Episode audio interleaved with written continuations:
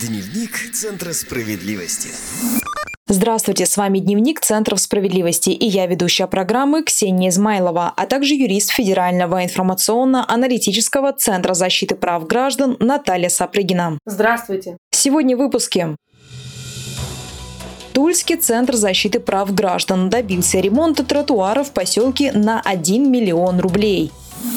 Челябинские правозащитники помогли пенсионерке получить долгожданные льготные лекарства. А теперь подробнее. Дневник Центра справедливости.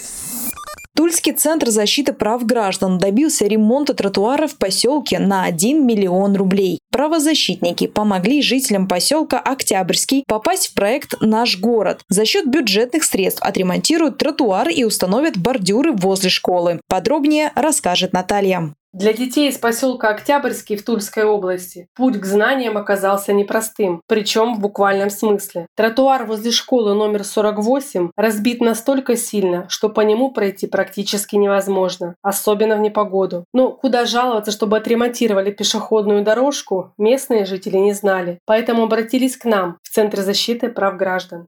Наталья, проблема разбитых дорог встречается повсеместно. Объясните, кто отвечает за состояние тротуаров и дорожного полотна? За состояние тротуаров отвечают местные власти. Это прописано в Федеральном законе номер 131 об общих принципах организации местного самоуправления в Российской Федерации. Администрация населенного пункта обязана обследовать поврежденный участок, включить ремонтные работы в проект программы по благоустройству на ближайший год, выделить деньги из бюджета и сообщить о сроках выполнения работ. К примеру, в Тульской области для решения таких вопросов запущен проект «Наш город». Расскажите, что это за проект? Наш город – это городской проект, направленный на благоустройство дворовых территорий, установку детского, игрового и спортивного оборудования во дворах, модернизацию жилищно-коммунальной инфраструктуры, ремонт подъездов и уличной дорожной сети. При этом стоит отметить, что этот важный для Тулы проект реализован по инициативе «Справедливой России». На работы в 2021 году власти уже выделили 100 миллионов рублей. Возвращаясь к нашей истории, специалисты нашего Центра защиты прав граждан помогли жителям поселка попасть в проект «Наш город». Для этого совместно с депутатом Тульской городской думы от «Справедливой России» Дмитрием Шишкиным подготовили и провели собрание инициативной группы жителей поселка. Далее правозащитники подготовили документацию для определения стоимости ремонтных работ и вместе с сотрудниками администрации Зареченского округа города Тулы провели комиссионное обследование поврежденной территории, составили и утвердили смету. Власти уже включили работы на территории школы номер 48 в план ремонта на 2021 год в рамках проекта «Наш город». За счет бюджетных средств отремонтируют тротуар и установят бордюры. Согласно смете, на все работы потратят 996 202 рубля.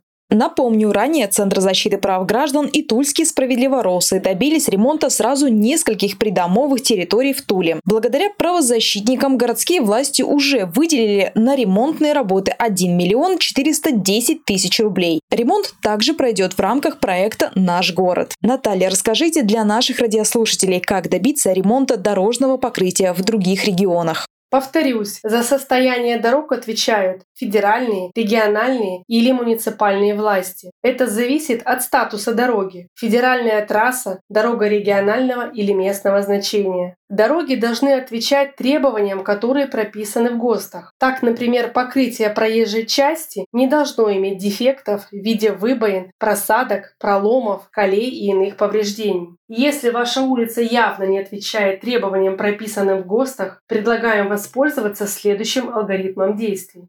Первое, что необходимо сделать, это написать заявление в администрацию вашего населенного пункта. К заявлению можно приложить фото разбитой автомобильной дороги. Администрация должна вам ответить в течение 30 дней. Если жалоба не помогла, обращайтесь в городскую прокуратуру. Также можно обратиться в госавтоинспекцию, которая осуществляет контроль за соблюдением правил, стандартов, технических норм и иных требований нормативных документов в области обеспечения безопасности дорожного движения. Инспекция проверит состояние дорожного покрытия. Если будут найдены нарушения, обяжет ответственных за содержание дороги провести ремонт. На практике этих заявлений хватает, чтобы дорогу или тротуар отремонтировали. Добавлю более подробно о том, каким должен быть идеальный тротуар и как добиться, чтобы его отремонтировали, читайте в нашей инструкции «Как добиться ремонта тротуара». Скачать инструкцию можно совершенно бесплатно на сайте справедливо.центр. А мы переходим к следующей новости. Дневник Центра справедливости. Челябинские правозащитники помогли тяжелобольной пенсионерке получить льготные лекарства. В аптеке отказывались выдавать Татьяне Власовой необходимые препараты. Центр защиты прав граждан обратился в Минздрав, и только после этого женщина получила запас жизненно важных лекарств. Подробнее через несколько секунд.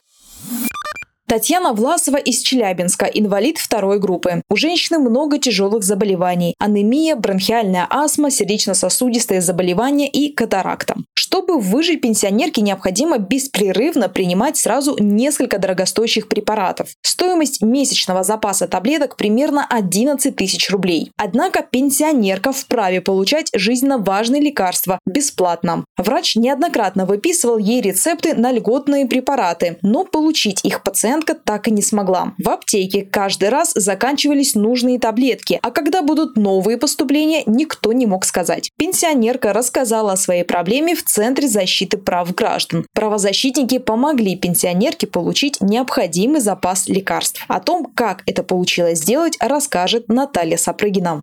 Заявительница входит в льготную группу граждан, которые вправе получать лекарственные средства и медицинские изделия по рецепту врача бесплатно. Поэтому отказать ей в лекарствах ни врачи, ни аптеки не могут. Если в аптеке нет необходимых лекарств и их аналогов, то фармацевт обязан поставить рецепт на отсроченное обслуживание и принять меры к скорейшему получению препарата. Пациенту должны сообщить, как только лекарство появится. В случае задержки пациент имеет право пожаловаться главврачу в Минздрав или прокуратуру. В этой ситуации для оперативного решения вопроса юристы Центра решили привлечь депутата ЗАГС Собрания Челябинской области от «Справедливой России» Василия Швецова. Политик направил запрос в Минздрав Челябинской области с просьбой разобраться в ситуации и принять меры к тому, чтобы тяжелобольную пенсионерку оперативно обеспечили лекарственными препаратами. И только после проверки Минздрава в аптеке наконец-то появились необходимые для Татьяны Власовой лекарства. Пенсионерке уже выдали выдали запас жизненно важных препаратов.